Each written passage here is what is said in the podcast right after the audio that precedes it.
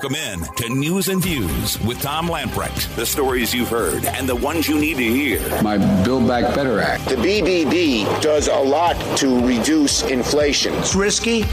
It's expensive.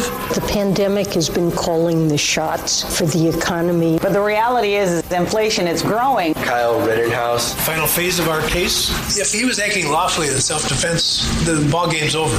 Yeah. Your life, your values, your voice. This is News and Views with Tom Lamprecht on Talk 96.3 and 1037. All right, welcome in. It's News and Views. Another week Lots to talk about today. A lot of breaking news. We'll get to uh, Kyle Rittenhouse. Uh, that guy, Thomas Benger or Benger, how do you pronounce his last name? He's not impressive. He's he's no Perry Mason. Let me put it that way.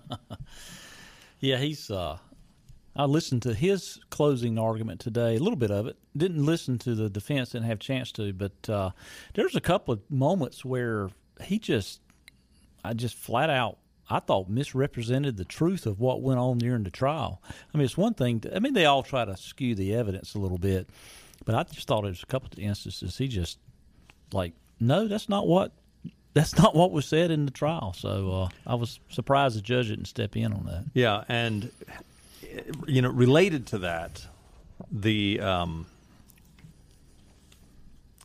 the judge, let's see, he threw out the uh, possession of a dangerous weapon charge against Kyle Rittenhouse.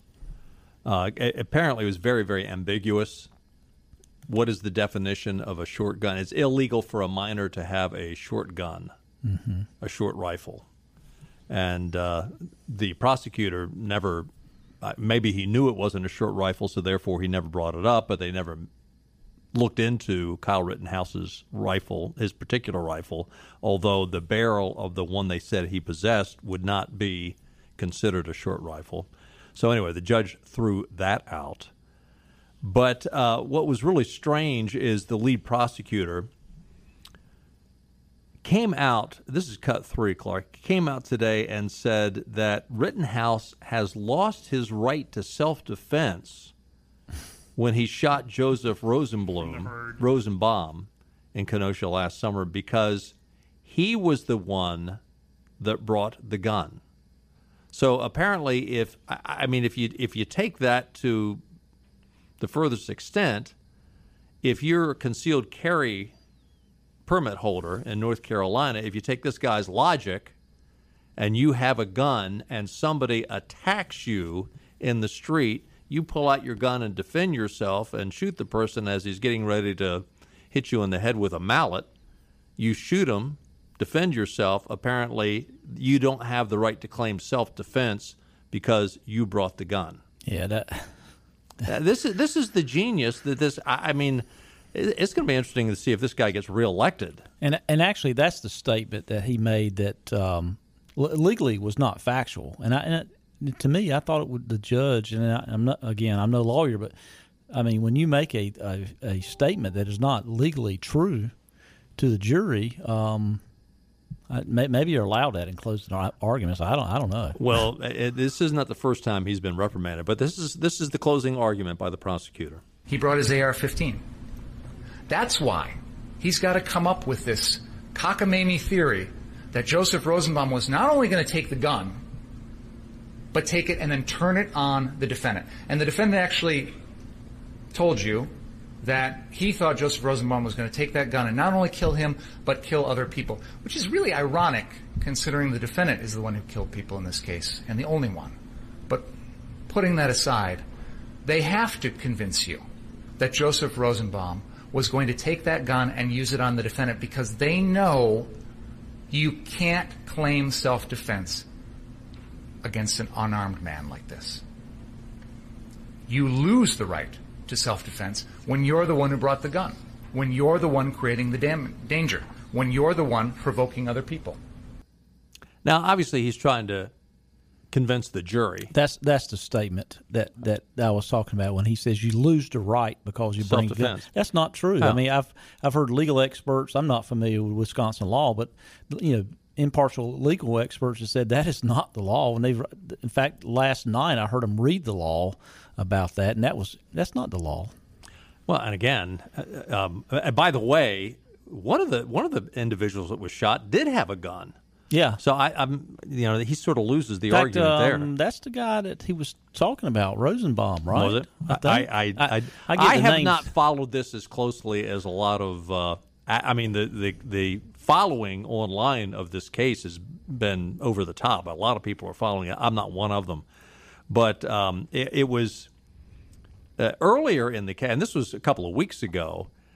The prosecutor got reprimanded because this uh, Thomas uh, Binger had uh, come out and said that it, it was Tom, that uh, Kyle Rittenhouse did not have a right to keep silent.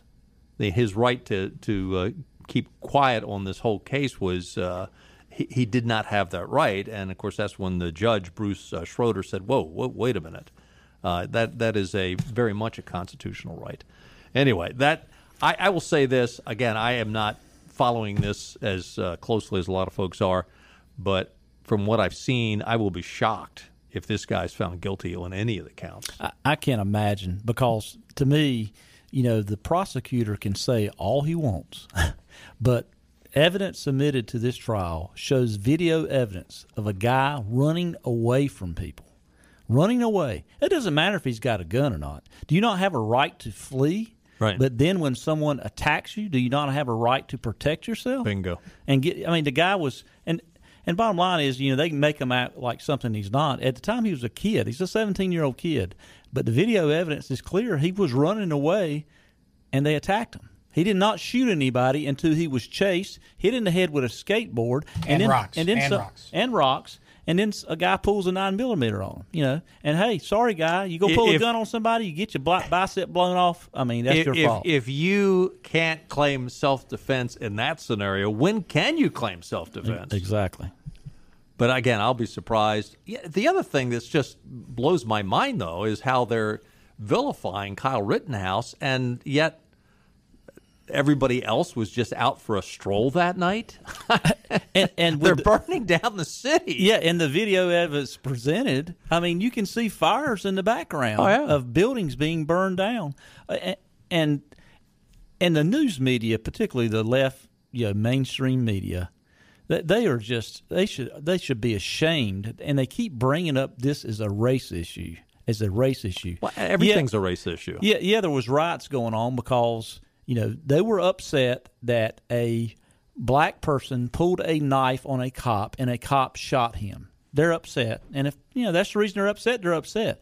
But the fact that Kyle Rittenhouse um, making it a race issue, calling him a white supremacist. Heck, the president of the United States called him a white supremacist. It, someone was on Fox News Saturday night. I, I don't know her. She's a black female. I've never actually never heard of her before. She said, um, "How can you make this a, a black white white supremacist issue when and when everyone in this particular case would call they were all white? Yeah, yeah. You It- know."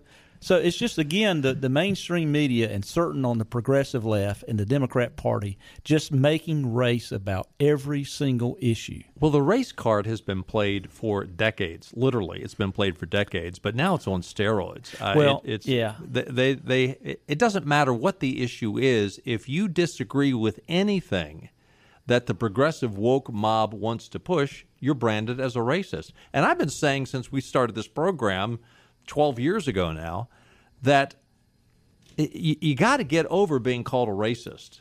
I mean, if you're a conservative, face it, you're gonna be called a racist, no matter what. I mean, I'm you know I'm sure people behind my back, which I've never met them, but you know the the, the liberals that get together and and mock conservative radio, I'm sure I'm. they think I'm a member of the Klan or something because everybody that disagrees with the liberal, progressive, woke mob is going to be branded a racist because they don't have any. De- they can't debate the issues. No, ar- they have no argument. What, what is who, who was it said? Uh, weak point, speak louder. Yeah, scream. Yeah, that's what's- yeah. Weak point, speak louder, and call your opponent a racist. Yep. I mean, that's all they got. That's all the Democrat Party has is calling somebody a racist. That's pretty much it. Changing gears a little bit, the uh, News and Observer, along with a number of other media outlets, is announcing and including uh, Phil Berger, announcing that tonight could be the final state budget for North Carolina. It's supposed to become public sometime this evening online, but uh, some of the highlights from um, Representative Jason Saine says basically that um, uh, teachers, you're going to be happy with this, uh, un- unless now I, I think the governor probably. uh, My hunch is he'll veto it, but apparently they've got enough votes to override it.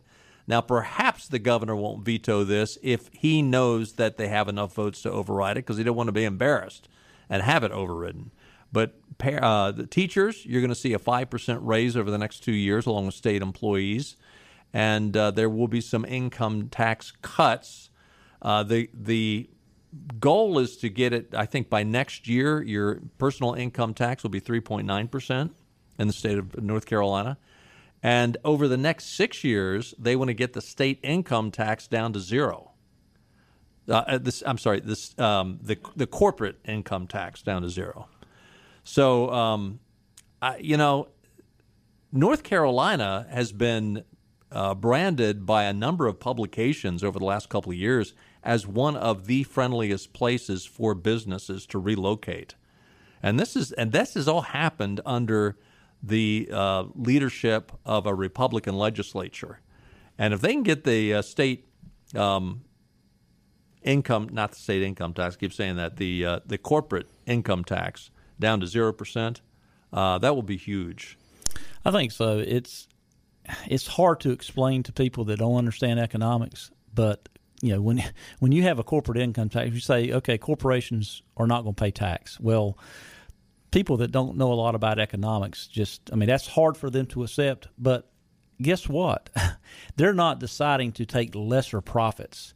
They are passing that on to the consumer right. when they pay taxes. So who who do, who do you want to make decisions with your life? Would you like to have a cheaper product that a company provides, or would you like to have a more expensive product that a company provides, and that product is more expensive, and the difference in that ex- price goes to bureaucrats in Raleigh to decide what they want to do with it. That's Well, a simple. That's a simple way to look at it. And, and not only that, but the people that own the stock in the corporation, as they make money off the stock that they own, they are going to be paying taxes on that capital gains that they make.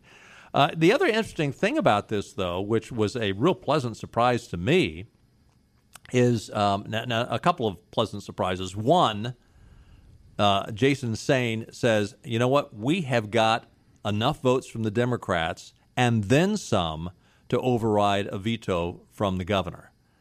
But in this bill, they have reinstated the the bill. I think it was I think it was uh, House Bill 264. I think was the number. It was actually sponsored by our friend Keith Kidwell, but they have reinserted, in essence, that bill back into the budget, which would put limits on the governor's powers during an emergency. And essentially, it is exactly what the Keith Kidwell bill originally said that you need to get the approval of the um, other members of the Council of State.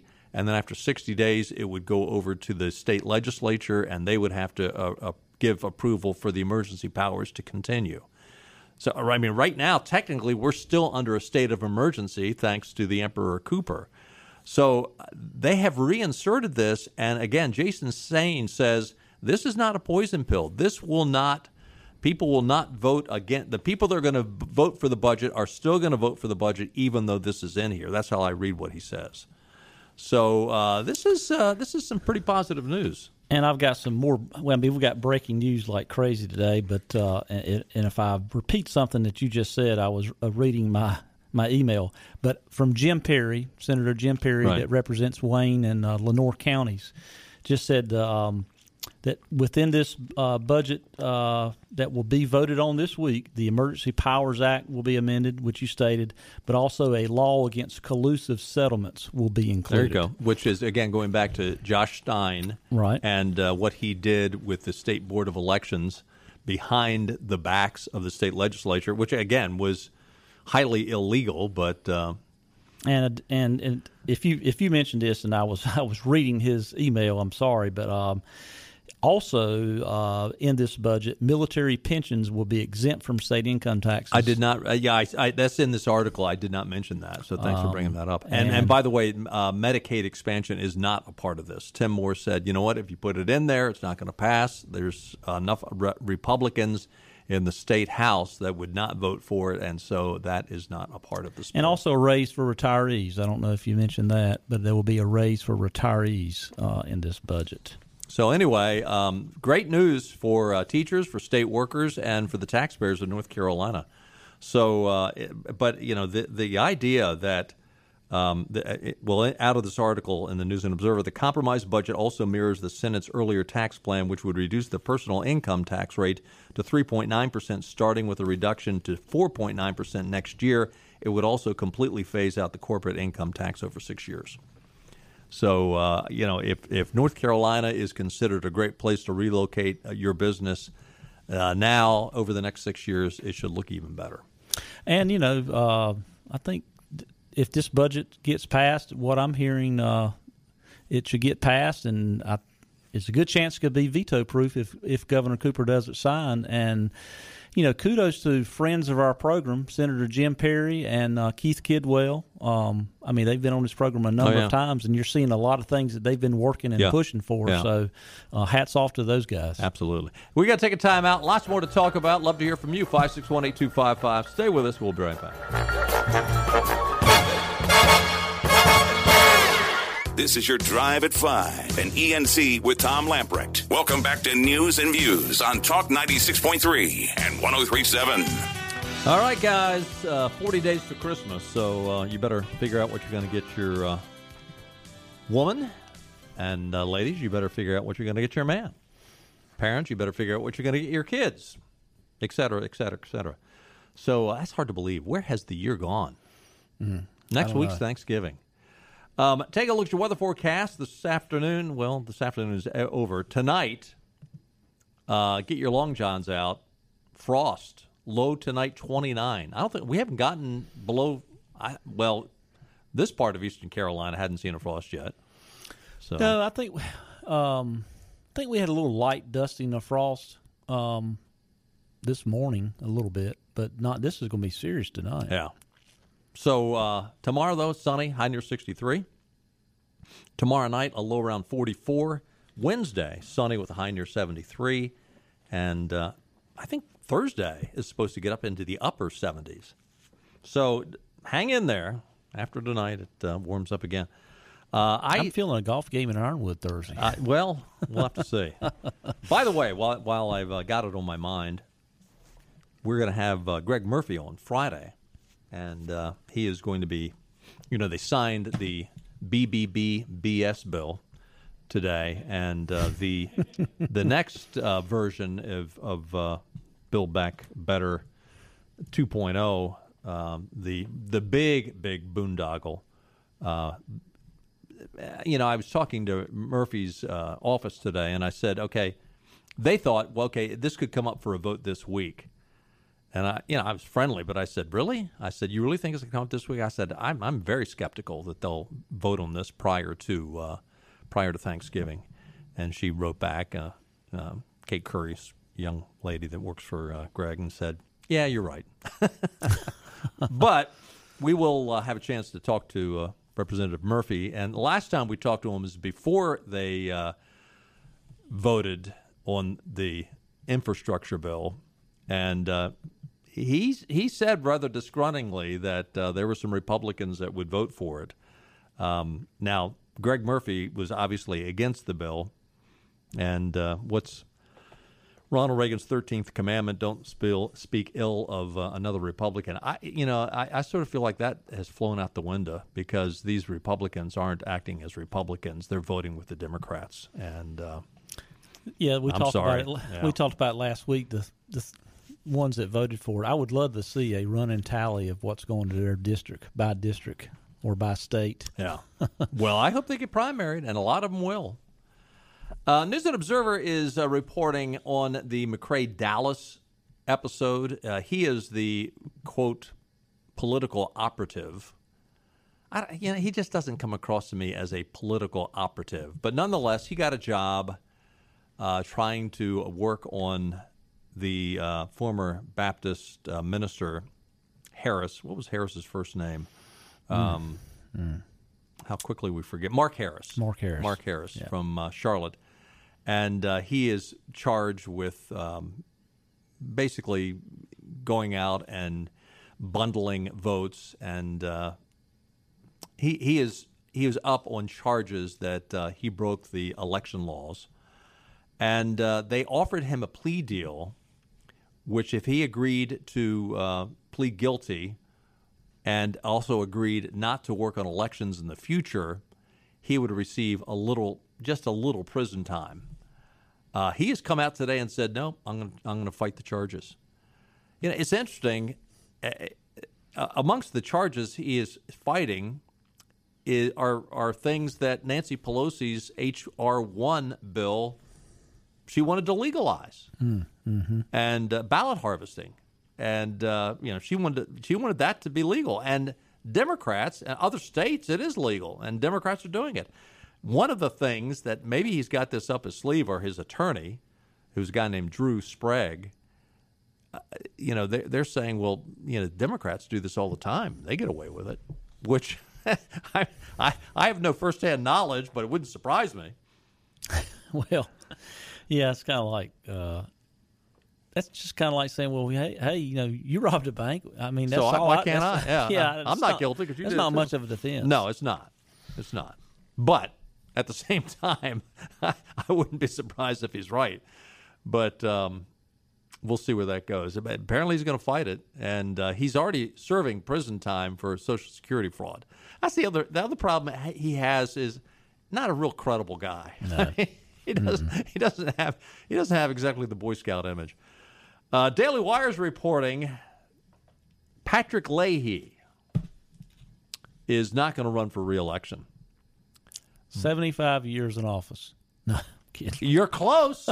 A long time. You're close. He's been up there for I think it's eight terms. oh my eight goodness. terms. He's in his eighth term. He has been up there since 1974. Some of the people that are serving in the Senate were not even born in 1974. That's amazing. You know, I don't know if you remember at the um, impeachment hearings, you know, those sham impeachment hearings of Trump. Um, he he uh, he had a few moments asking questions and making statements via Zoom or whatever, and I was like, man, Father Time is caught up with that Oh guy. yeah, yeah, He- yeah. He is losing it. He he and um, Joe Biden can have Yeah. uh, adjoining rooms at the home. Uh, yeah, he is he is uh, over the hump. Let's put it that way. Uh, yeah, I you know, boy, is if he's not a poster child for term limits, I don't know who is. You stop and think about it. So he's been up there for uh, forty eight years. So he- Forty eight years. So he was almost there for Watergate. Uh, let's see, he wouldn't have been there for Watergate, but No, just just just after, about, just after Watergate. Yeah, just about. Oh my goodness! Yeah, Watergate was um, what the the trial for Watergate was probably uh, was it over by that November? I'm thinking, but it was right about that time. You know, I, I read that story about him uh, not running. I wish I would have looked up. I would, what would be interesting to see? This guy has been in, in office since 1974. I'd like to see his latest financial disclosure form. Oh, you know, it's, it's he's gone from little to much. Yeah. Just amazes me when you see these guys that like it's been there forever and their financial disclosures forms. There, there's just absolutely no way you can amass that kind of wealth. And I hadn't seen his, but I might peek at it tonight. Democrats, by and large, are are not handling failure well. Uh, I mean, they, you'd think they would because they, they basically fail at all they do, but they're they're not handling the fact that their polling is just rock bottom. You see that Kamala Harris's approval rate is twenty eight percent. Twenty eight percent. Yeah, get rid of that laugh, and you might uh, go up a, a percentage or two. and and and tradition traditionally uh, networks that are favorable to Democrats, the mainstream Oh, media, yeah, they're absolutely. talking about it now. Oh, I yeah. mean, it's- Oh, I mean, you just can't av- you can't avoid the issue. She is unpopular. CNN came out with a piece that um, CNN. This is not Fox News. Uh, uh, the defense of Harris follows a pair, and yeah, her her staff is defending her, and the, and the White House is pretending to defend her. Uh, the scuttlebutt is though that Biden and Harris are not getting along. She wants to do more, and Biden doesn't want her to do anything. And uh, apparently, the the complaints from the White House, the the the president's White House, is uh, that she shows up and she's totally unprepared, and she certainly seems to be totally unprepared. But uh, so, so, anyway, her her staff came out. Oh, she's wonderful. She's wonderful. The defense of Harris follows a pair of CNN reporters writing an article titled "Exasperation and Dysfunction Inside Kamala Harris: Frustrating Start as a Vice President," which cites dozens of staffers at Harris's office in the White House saying there are problems between the two. "Quote: But many but with many sources speaking on anonymity to discuss the situation more frankly, they all tell roughly the same story. Harris's staff has repeatedly failed her and left her exposed, and family members have often had an informal say within her office. Even some have been asked for advice, lament Harris's overly cautious tendencies and staff problems, which have been a feature of every office she's held from San Francisco district attorney to the U.S. Senate, the reporters wrote. Again, Harris's numbers have plunged to 28% appro- approval rating, and uh, Joe Biden's relationship with Harris is in crisis. And again, this is coming out of CNN. So, as to your point, which you brought up last week, are they turning on this administration? Well, I think it's been a plan all along, but uh, yeah, but they're turning on Kamala Harris yeah, too. Yeah, and I, I don't see how they cannot. I mean, the the whenever she presents something, um, she abs- absolutely seems completely unprepared. Now, you can blame that on her staff or not, but you should have something reasonably intellectual to say about a topic if right. you're vice president right. of the United States because. Uh, hey, you can do a little bit of prep work yourself. Yeah, I mean, yeah, absolutely. I mean, listen, if I was in her position and I didn't have some trusted sources within my staff, and I, and I realize, you know, like we do our own prep work for this program every day, and it takes a couple of hours every day out of our uh, out of our day to do it. But you want to be prepared. You don't want to come out here and sound like a total moron. But apparently, if you're the vice president, that's acceptable. it is for her anyway. Yeah, there was one report out this weekend. I just happened to be flipping through news stories, and uh, you, you may remember what it was. I don't remember who was reporting it, but basically it was comments from her husband. What is it? Emhoff. I can't think of his first name. Mm-hmm. The the what what do they call him? The the first gen, second gentleman, I think is the Something title. Like that, yeah. But he was he was defending her in the terms of the pressures of on her of being the first black Asian American. I think is how. And I'm like, what in the hell does that have to do with not yeah. doing a good job? Everybody's got to be the victim. I mean, everybody's like, got to be the victim. I mean, victimhood. I mean, it's always victim, victim, yeah, victim. Yeah, yeah. I mean, when, when she speaks, she just doesn't know what she's talking yeah. about. Yeah, but eh, but it's because well, you know, you stop and think about it, connect the dots. So if you follow his logic, is, is he basically disparaging comments towards black women of Asian descent? Yeah, who knows? But I, you know, maybe it was last week or a week before last. I talked about you know Barack Obama. There, there were so many topics Barack Obama knew n- absolutely nothing about. Like there's 57 states. Yeah, but I mean, but he was. I mean, he was really extremely talented at and, faking it and making someone that didn't know the difference think, yeah. "Oh man, he's on top of it." Yeah, because yeah. he was good about saying, "Well, number one, we've got to do this. Number two, we got to do this. Number three, we got to do this. And what he just said, the first three things he just said, makes absolutely no sense to people that understand the issue. Right. But he was good at it. But, I mean, yeah. But, but she, but she can't fake it. No. She no. can't fake it. She doesn't know the topic, and she can't fake it. So, speaking of morons, Beto O'Rourke came out today and said he's going to run against Abbott for the uh, Texas governorship. well, hey, Abbott may have a challenger. Who knows? Oh, he's got some Republican challengers yeah. first. But uh, Beto, a publication, the Texas Monthly, confronted Beto earlier today um, and talked about how unpopular he was. Um, O'Rourke enjoyed widespread support from progressives when he first hit the national scene and announced a run for the Senate against Ted, uh, Ted Cruz but in a survey from the University of Texas at Austin and the Texas Tribune, Just 35% of voters rated O'Rourke favorably, while 50% rated him unfavorably. That's almost as bad as um, Kamala Harris. But um, so he's trying to blame Abbott with the cold snap that they had last year down in Texas. Mm-hmm. And the irony of that is now Beto would be all over wind turbines and solar panels. And that was the biggest failure. It was so cold the wind turbines wouldn't turn.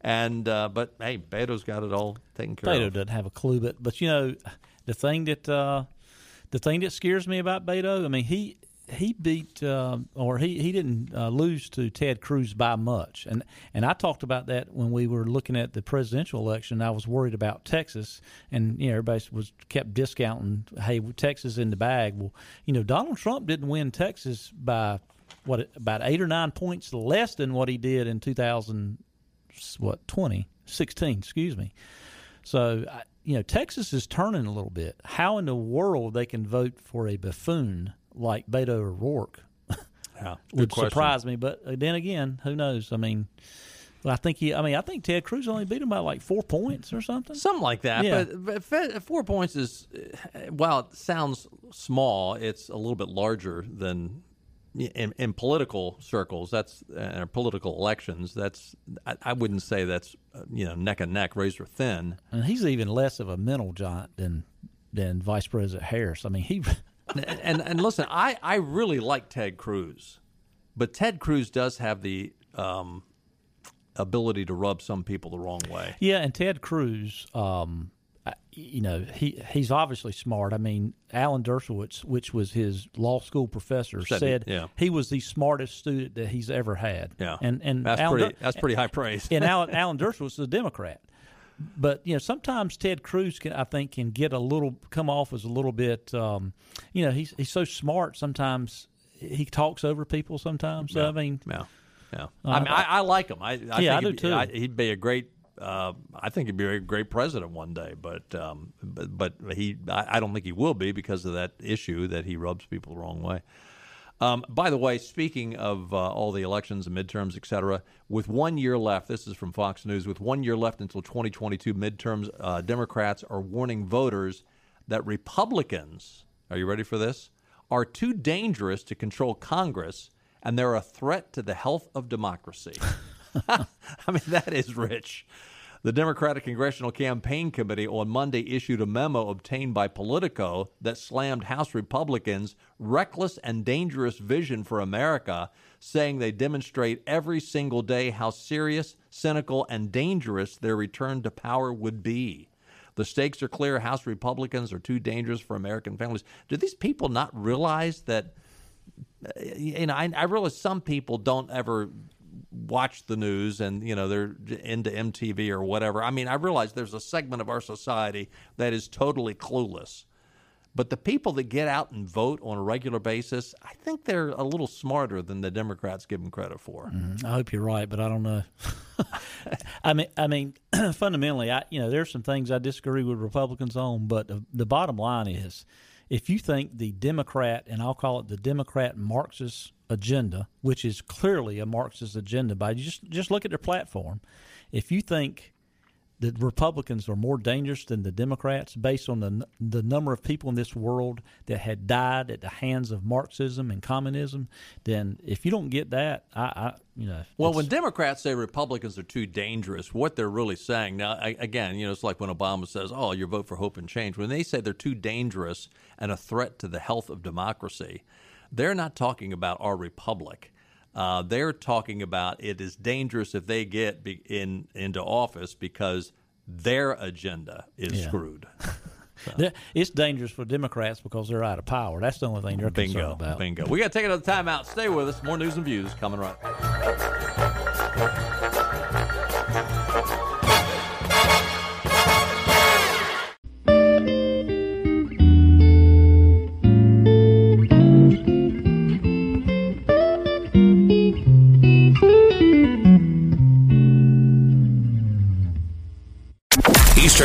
Eastern Carolina's place to talk about Coronavirus. It's on the police. everything. Give me liberty or give me COVID 19. Right now, more news and views on Talk 96.3 and 103.7. Welcome back in, and congratulations to Mike Houston, who, by the way, had a birthday over the weekend. Nice birthday party for Mike on Saturday. Oh yeah, he turned I think fifty over. We the didn't get an invite.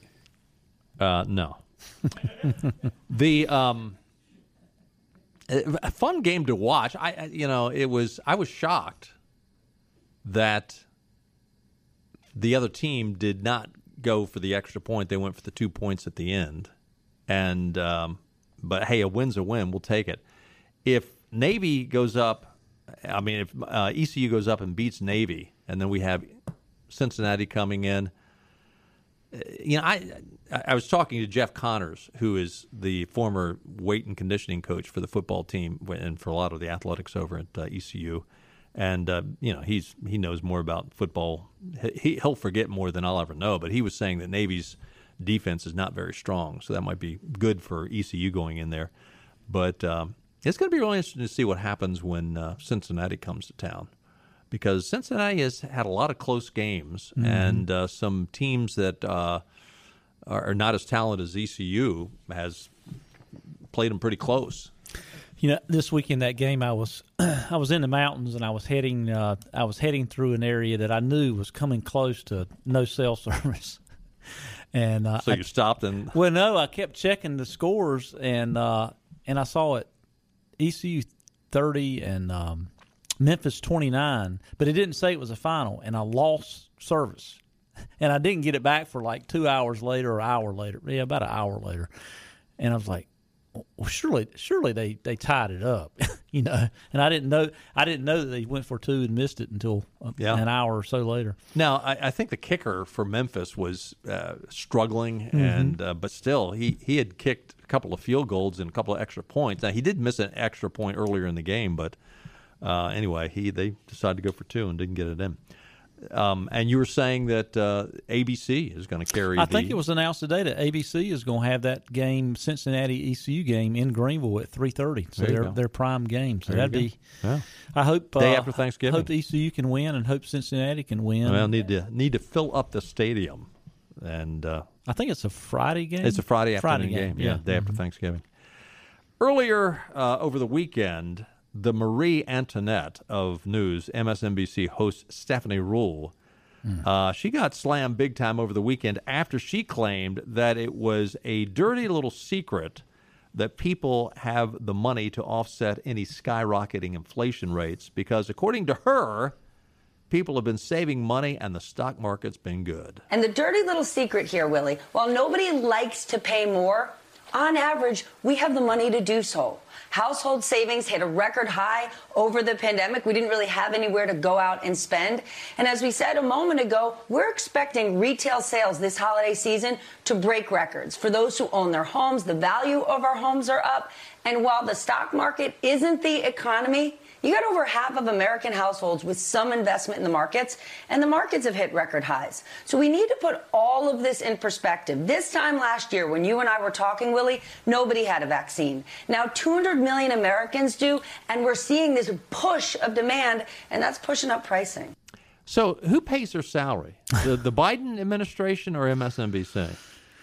Yeah, she's um, that, that makes me feel better when I go pay Yeah. four dollars a gallon for gas. Oh yeah, Um, gas is up fifty percent since January. hmm But you know what? One thing she said is true. I mean, it's pe- people. You know, the United States economy is more a consumption-based economy, more so than a production-based economy. That's just the facts. I mean, that's and when people's uh, retirement plans are up, when home values up, when when, when they have that mental.